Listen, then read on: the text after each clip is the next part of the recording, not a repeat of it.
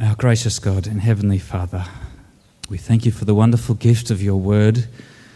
We thank you uh, that it opens up to us what you have done for us in Jesus. Father, please, by your Spirit now, please so move in each of us that as we hear your word read, as we read it on the page, that it won't just be words on a page or words that we're hearing, but that it might come alive in us uh, that you might bring this to life for each of us, that we might see something more of, well, Father, of um, the, the depths of our own sin and neediness before you, uh, but the overwhelming and wonderful grace you have showered on us in Jesus. Father, please do that now. We pray for hearts that are ready to receive your word. And we pray that in Jesus' name. Amen. Therefore, just as sin entered the world through one man, and death through sin, and in this way death came to all people because all sinned. To be sure, sin was in the world before the law was given, but sin is not charged against anyone's account where there is no law. Nevertheless, Death reigned from the time of Adam to the time of Moses, even over those who did not sin by breaking a command, as did Adam, who is a pattern of the one to come. But the gift is not like the trespass. For if the many died by the trespass of the one man, how much more did God's grace and the gift that came by the grace of the one man, Jesus Christ, overflow to the many. Nor can the gift of God be compared with the result of one man's sin. The judgment followed one sin and brought condemnation. But the gift followed many trespasses and brought justification. For if by the trespass of the one man death reigned through that one man, how much more will those who receive God's abundant provision of grace and of the gift of righteousness reign in life through the one man, Jesus Christ? Consequently, just as one trespass resulted in condemnation for all people, so also one righteous act resulted in justification and life for all people. For just as through the disobedience of the one man the many were made sinners, so also through the obedience of the one man the many will be made righteous. The law was brought in so that the trespass might increase.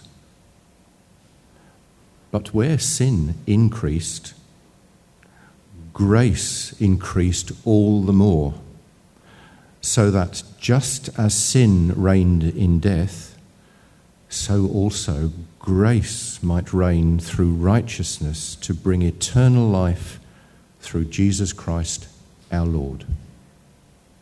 Well, friends, uh, this is one of uh, it's a, a, a, complex passage before us. Uh, what we're going to try and do today is to uh, see a little bit of what's going on here. It's one of the uh, one of those kind of complex passages with uh, lots of things happening in it. But before we get there, you probably you probably know, and you, some slides should come up uh, behind us. Uh, there's a bit of a trend recently. You're probably aware of this trend recently towards finding out about your ancestry. There's shows about it. You can go on ancestry.com.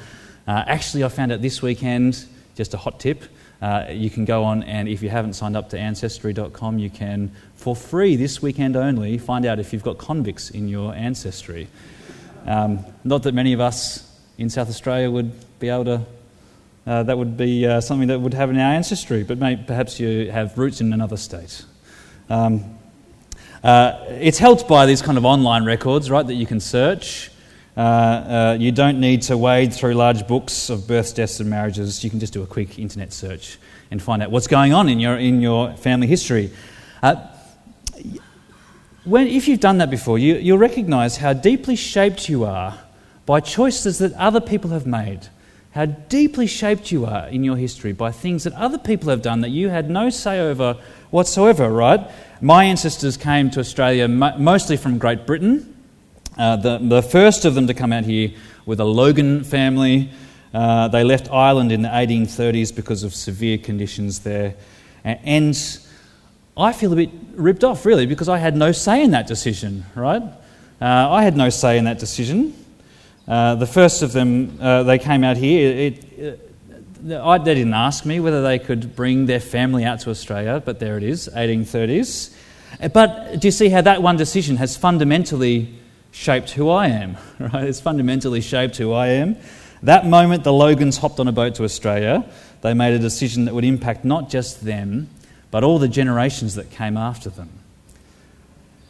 Um, it's kind of, it, it, goes against a little bit that's, uh, of a mindset that's in our culture, right? I don't know if you've picked this up. In, in Western societies, uh, we have more of an individualist kind of mindset where each of us, uh, where we are fundamentally individuals who choose who we are, who, who choose our own destiny, right? You are who you want to be. Uh, I can be whoever I want to be. Uh, but the more you kind of look at, back at your own history, and I know there's some here who've done that, who've sort of done extensive research into your own history, the more you do that, you, you kind of realize, don't you, just how deeply wrong that assumption is, that mindset that I'm just an autonomous individual, I just choose uh, everything about my own life. Um, you kind of realize how deeply wrong that is. Each of us is so shaped. I mean, we have a little bit of a say in our, you know, our decisions, but we're so deeply shaped by this long history that we sort of uh, have been dropped into in a way, that we just find ourselves in, that we had no say in. Well, friends, Romans, 12, uh, Romans 5 12 to 21 that we just had read, uh, it makes a stunning claim. It, it, makes a claim to trace back our ancestry, uh, but it makes a claim to trace it back to the very beginning, to the very beginning, to tell the greatest story of not just the Logan family, the Andrews family, whatever family you're from, but of the human family to tell the greatest story that we all share in. Uh, if you're with us last week, we saw how Paul kind of zoomed in on all the incredible blessings that flow out of being right with God through faith in Jesus, being at peace with God, having a great hope for the future uh, for, of salvation.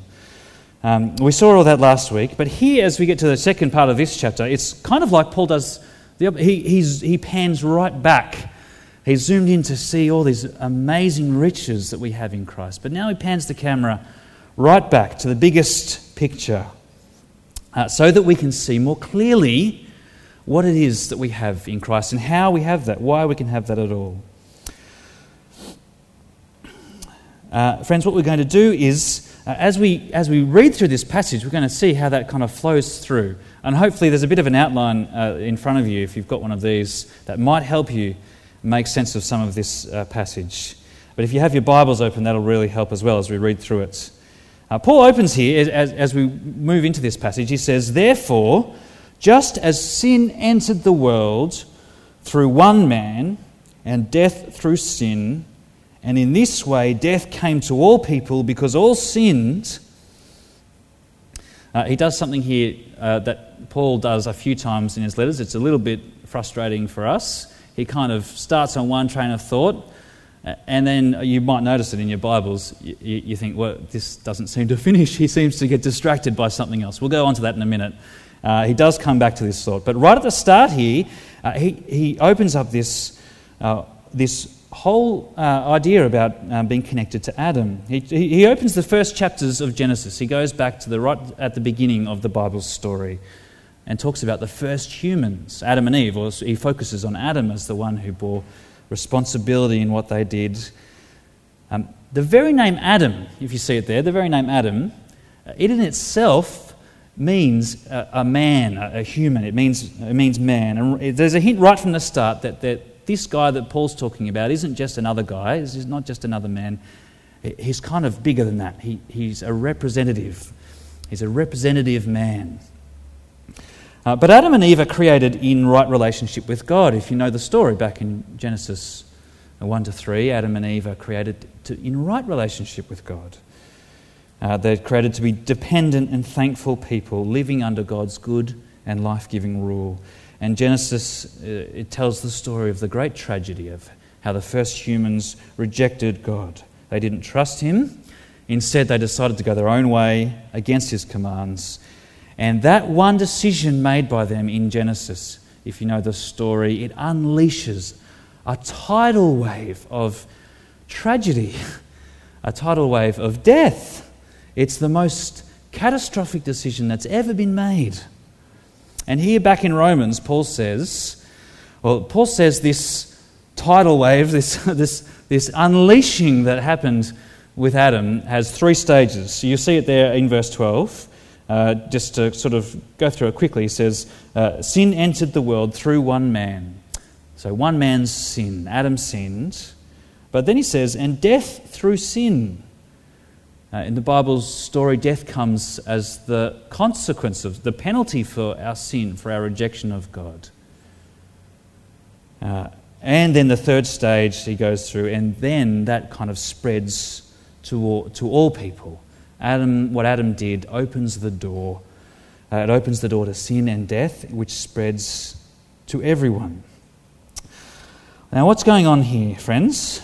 Uh, it's a really important phrase the one that says, Death came to all people because all sinned. You see that at the end of verse 12 there. Death came to all people because all sinned. Uh, how can one man's action mean that death spreads to everyone? Well, some people have read this and said uh, it's kind of like Adam is the first bad example he made a mistake, and everyone else kind of just chooses to follow his mistake ever since. Uh, Adam was a bad example that we've all followed. Uh, there's something to that, but there's actually, I think, something much deeper going on here that we'll see as we go through. It's not just that Adam is a, made a bad mistake and everyone happens to sort of copy him. Uh, in some real and deep sense, what Paul's getting at is that we, we actually all share in Adam's decision, in his sin. Uh, when he sinned, we sinned. We sinned in him. Uh, you, you, get that idea down. In, we'll look at this a bit later, but down in verse 18, if you've got your Bible open, uh, Paul says, One trespass resulted in condemnation for all people. Uh, then in, in verse 19 there, and we saw it in the kids' talk, uh, through the disobedience of the one man, the many were made sinners. The many were made sinners. See, Adam doesn't just pass on a bad example, he passes on a sinful and broken family inheritance. He passes on a massive, unpayable debt to all his future generations. And it's not just a debt, though, it's a brokenness that goes right to our very core a genetic sinfulness uh, that we just have that we can't do anything about.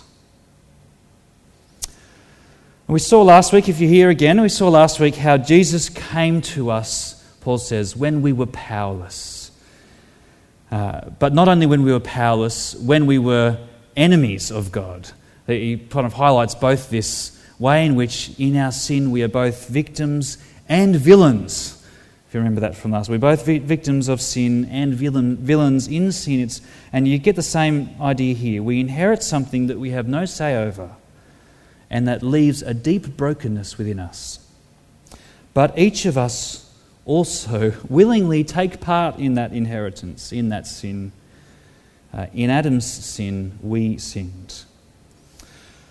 Uh, it's kind of like uh, one of uh, a really helpful picture of this, I think, is if you think about uh, this idea of humanity as kind of like a Christmas tree, you know, you, know the Christmas tree, and uh, if anyone's got some Oh, I'll get to that in a moment. We, we might have some Christmas trees come to the bonfire tomorrow, hopefully.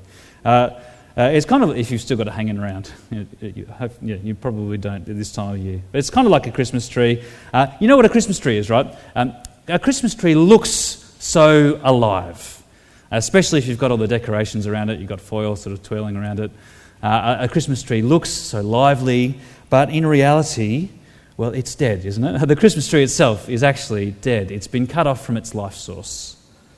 Uh, you can dress it up, you can make it look beautiful, but fundamentally, it is still it's cut off. It's cut off from its life source. It's decaying, uh, and eventually, if it's still hanging around the house in July, in June, you take it to Steve's block and put it on a bonfire, right? a Christmas tree. It, uh, the Christmas tree is uh, it looks alive, uh, but there's a deep reality to it that is actually cut off from its life source. And that, that's a, I, I find that a, a helpful image for what Paul's talking about here this idea of humanity actually cut off from its life source.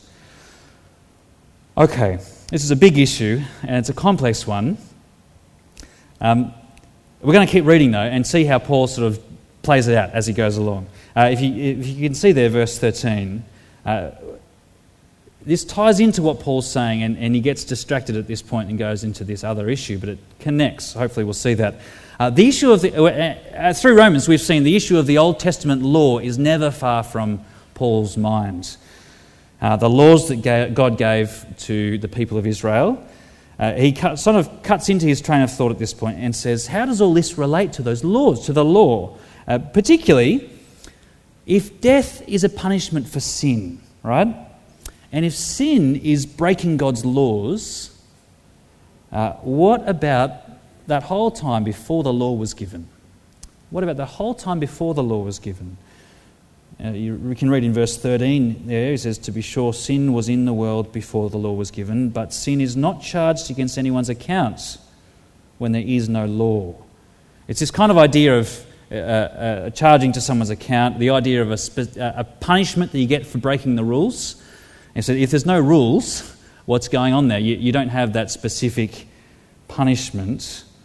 Uh, and that kind of sin, Paul's saying, that's, that's not possible to sin like that before the law was given. But death still reigned. If you read through Genesis, you see that. The most striking thing, uh, some of the, there's, there's these genealogies in the early chapters of Genesis and some of them are really incredible, and you, that you get distracted by the long um, number of years that people live. But actually, what we're meant to see is at the end of every one of them, and he died, and he died, and he died, and he died. Death still reigns over this time before the law was given. Uh, so, what's going on here? Uh, uh basically, I think he's saying the same thing as what he said in verse 12, and that's this that sin is much deeper than we think. Sin is much deeper than we think. It's much deeper than breaking the rules. Uh, it's not simply breaking the rules, and we'll get to God's law later on, how that relates. It's not simply that, it's a breaking of relationship. A breaking of relationship. A refusal to worship God as God. Instead, we make our idols that we can manipulate. We read about that way back in chapter 1 of Romans. And that's why death reigned even between Adam and when the law was given with Moses. Because everyone sinned. They might not have broken an explicit command of God, but they shared in Adam's deep sin, his brokenness, his rebellion against God. And Paul's point is it's the same for every human in Adam's family. Adam is the head of humanity, he kind of acts for us, uh, and all of us are in him.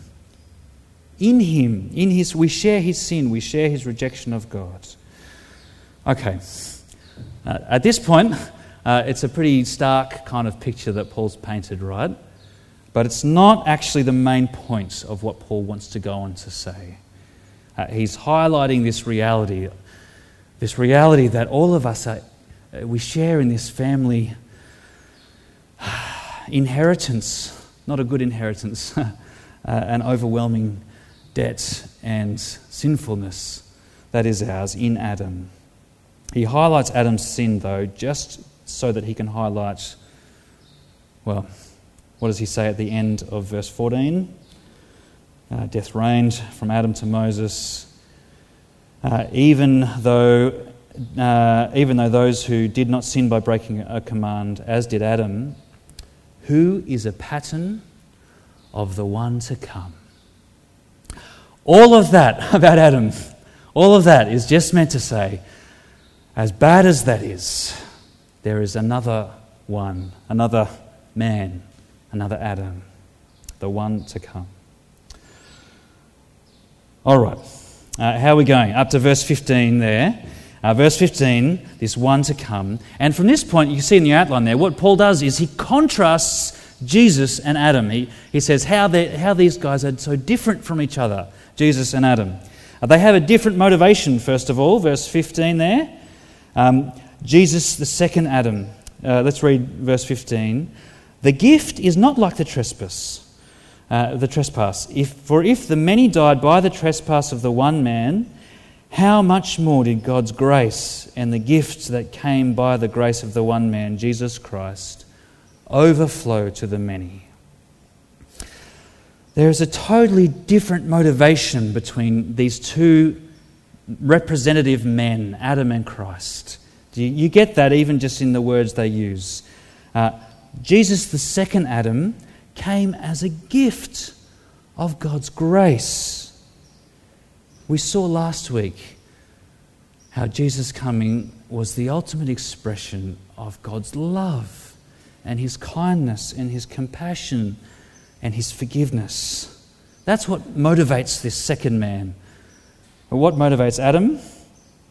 Well, Jesus brings a gift, but what does Adam bring?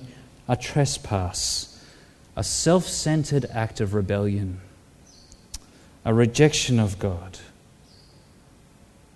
Uh, sin overflowed to all people. But did you notice this? The gift of God's grace in Jesus. It doesn't just flow out. Sin kind of flowed out from Adam to all people. The gift of God's grace in Jesus overflowed. It more than matches sin. And it brings about a totally different result. Let's keep reading verse 16 nor can the gift of God be compared with the result of one man's sin. The judgment followed one sin and brought condemnation, but the gift followed many trespasses and brought justification. And that's what we've been looking at all the way through Romans this transferring of being under God's condemnation to being made righteous, to being given justification. Uh, these two men have different motivations, they have different results one leads to condemnation, the other leads to, justif- to life and, and being right with God. And they also have different eternal results. You get that uh, in verse 17 there. Uh, For if by the trespass of the one man death reigned through that one man, I think what Paul's getting at there is both physical death, but also the underlying spiritual death that causes it, our disconnection from God uh, death reigned through the one man. How much more will those who receive God's abundant provision of grace and the gift of righteousness reign in life through the one man, Jesus Christ? It's kind of like, if you uh, just go with me on this, if, it's kind of like if you're at the top of a large mountain, if Adam's at the top of a large mountain and throws down a stone down the mountain uh, and starts with his one action this huge avalanche, okay, and totally demolishes one, you know, the side of the mountain, if you can picture that. Um, relatively easy to do, right? To start it off, to throw the stone down the mountain. Uh, it's kind of like what's on view here uh, is that uh, uh, Jesus is standing down the bottom of the mountain, at the bottom of this avalanche, with all the mess at his feet. Uh, it would be impossible to undo an avalanche, right? If you've seen the kind of results of a big one, it, I mean, it's totally impossible. But that's exactly the kind of impossible undoing uh, that's going on here, right? Jesus does something so much harder than what Adam did. Adam got the ball rolling, but Jesus does the impossible thing. He, he doesn't just reverse, can you even imagine it? He's reversing the avalanche. He makes everything better than it was before. Um, death reigned, but Jesus reverses the avalanche. Do you notice that in verse 17? Uh, there's something else, though, in there. There's something really remarkable. In verse 17, at the end of it there, did you notice you expect to say, Death reigned, but now, because of Jesus, what happens? You expect it to say life reigns or Jesus reigns, right? What does it actually say? There's an incredible surprise. With Adam as our head, uh, with Adam as the one who acts for us, we are enslaved to death. But with Jesus as our head, as, with Jesus as the one who acts for us, his victory is so complete his grace is so amazing and overwhelming that in some incredible way we share in His reign. We share in it. How much more will those who receive God's abundant provision of grace and the gift of righteousness, how much more will all those who are in Christ reign in life through the one man, Jesus Christ? We're going to draw some threads together in a moment, friends. I know there's a lot going on in this passage, but uh, let's stay with it for a moment. We'll finish off the rest. Um, so, what's Paul d- done at the moment? He's uh, sort of set up, he's introduced us to Adam. Uh, he's then gone on to say how Adam is so different from Jesus.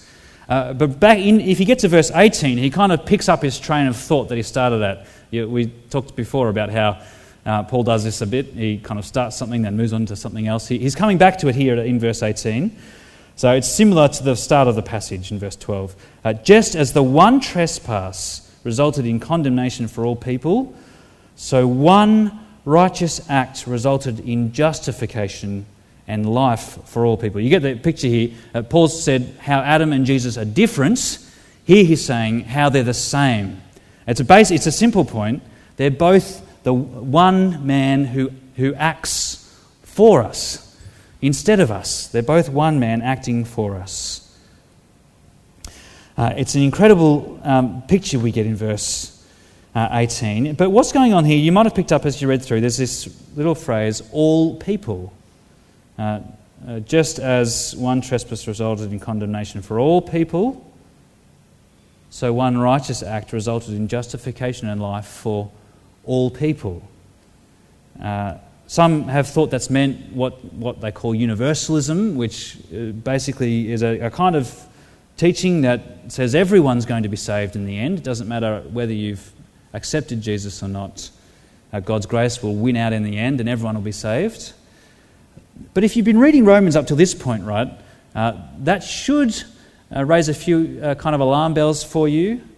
Uh, it should make you think that it doesn't quite fit with everything else Paul has been saying through Romans up to this point.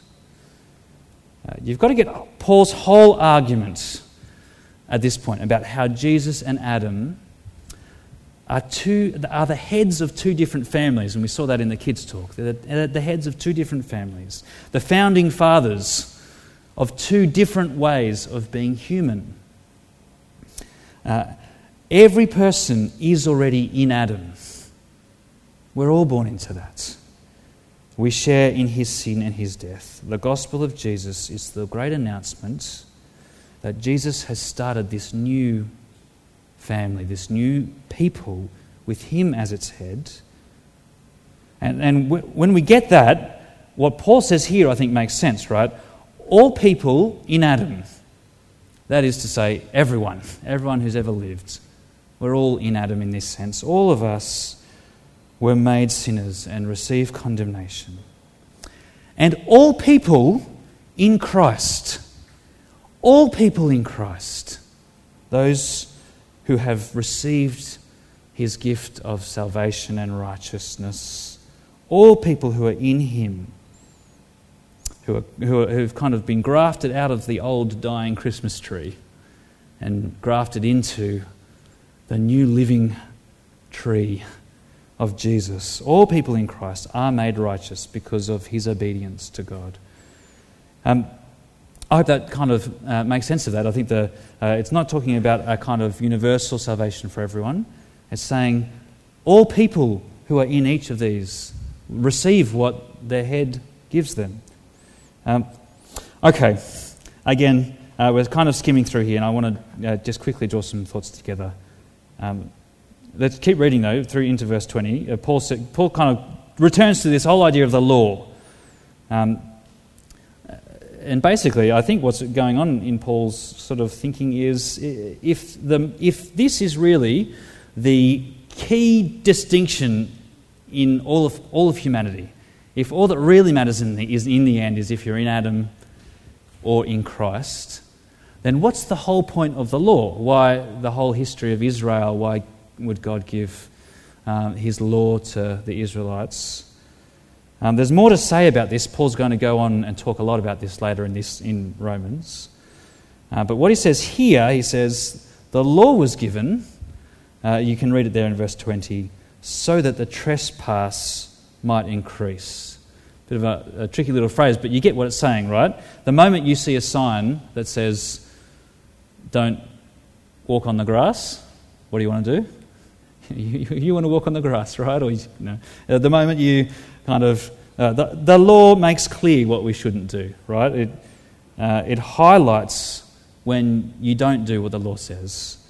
The law makes sin more visible. It kind of puts a spotlight on our sin, on our failure to live as God wants us to. It shows us that what we need, ultimately, what Paul's saying, the law shows us what we need is not a little bit more efforts, is not a little bit more gumption, not, it's not trying harder.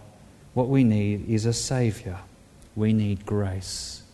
And that's exactly what we get at the end of that passage, where sin increased under the law, kind of shone that spotlight on sin, where sin increased, grace increased all the more, so that just as sin reigned in death, so grace might reign through righteousness to bring eternal life through Jesus Christ our Lord. Friends, you might notice at the top of the outline there, I've given this sermon a bit of a heading.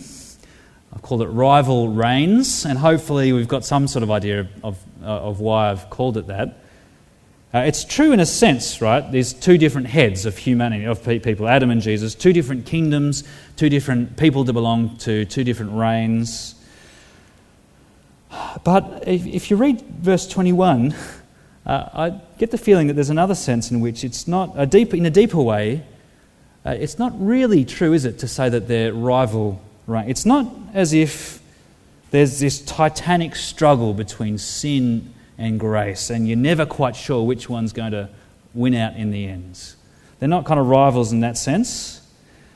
Once you see Jesus, once you see the overwhelming reality of God's grace, you'll see that there is no competition.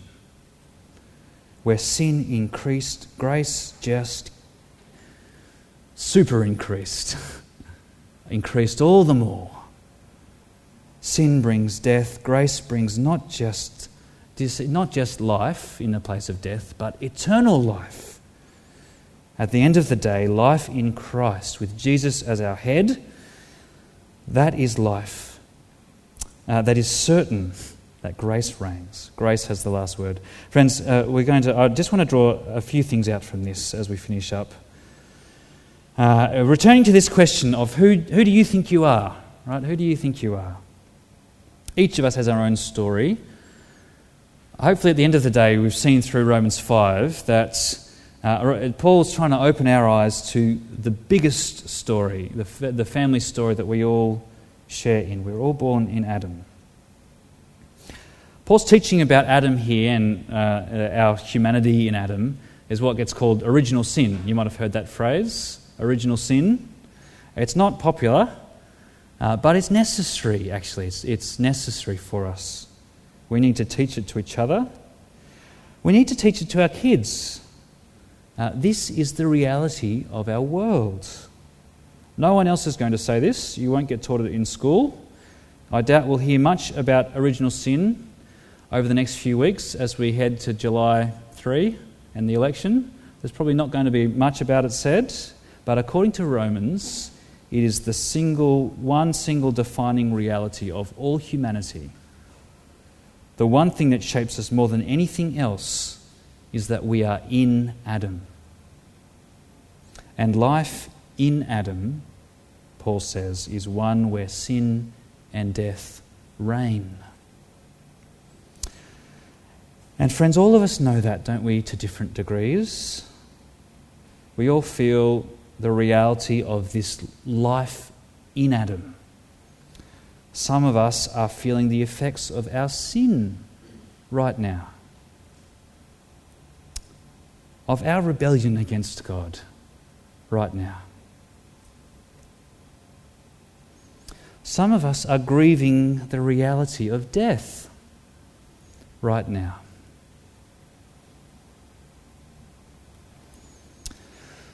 Well, friends, one reason we don't like this teaching is that it's so uncomfortable.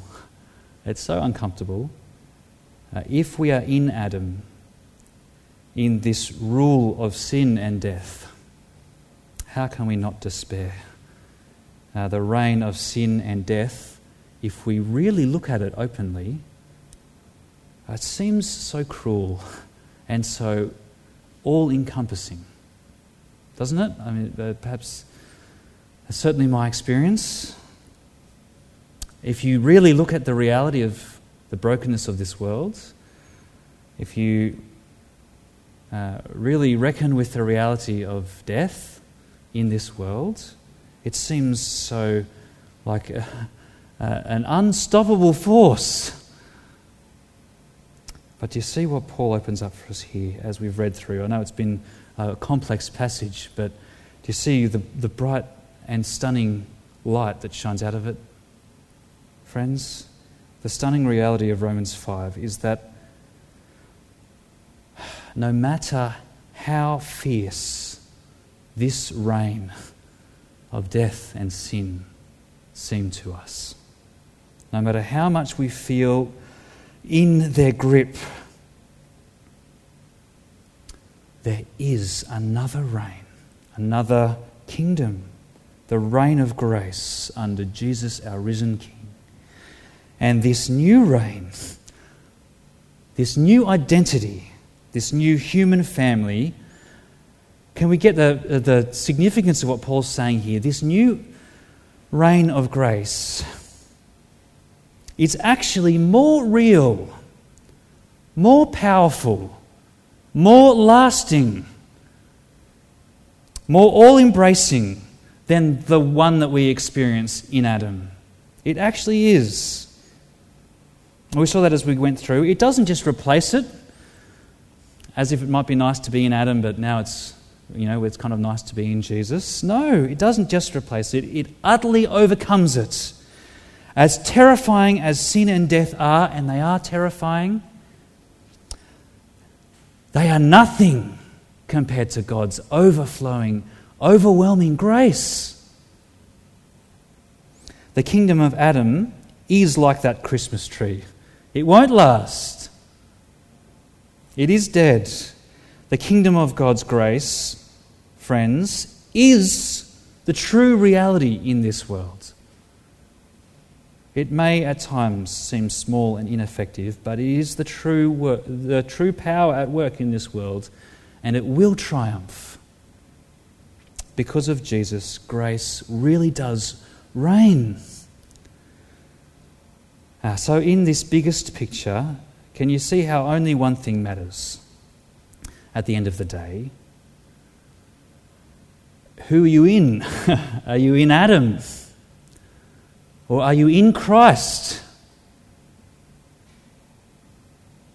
In Adam, we are more sinful than we could ever know.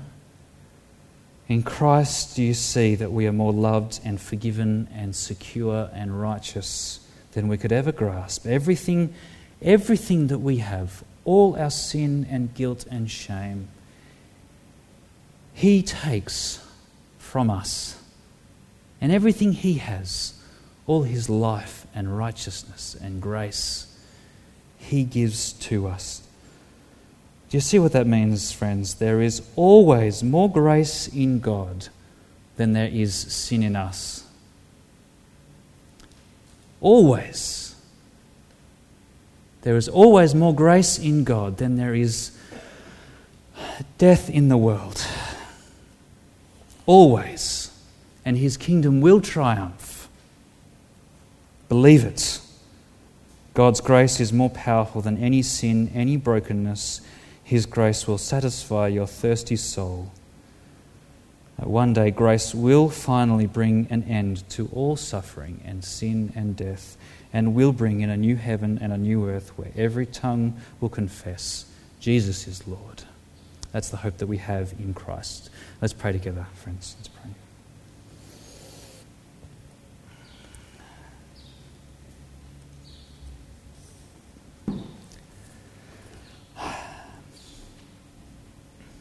Our God, we thank you for uh, the way in which your word opens our eyes to the reality of this world, the reality of our own hearts. Lord, there are things here that are difficult to understand.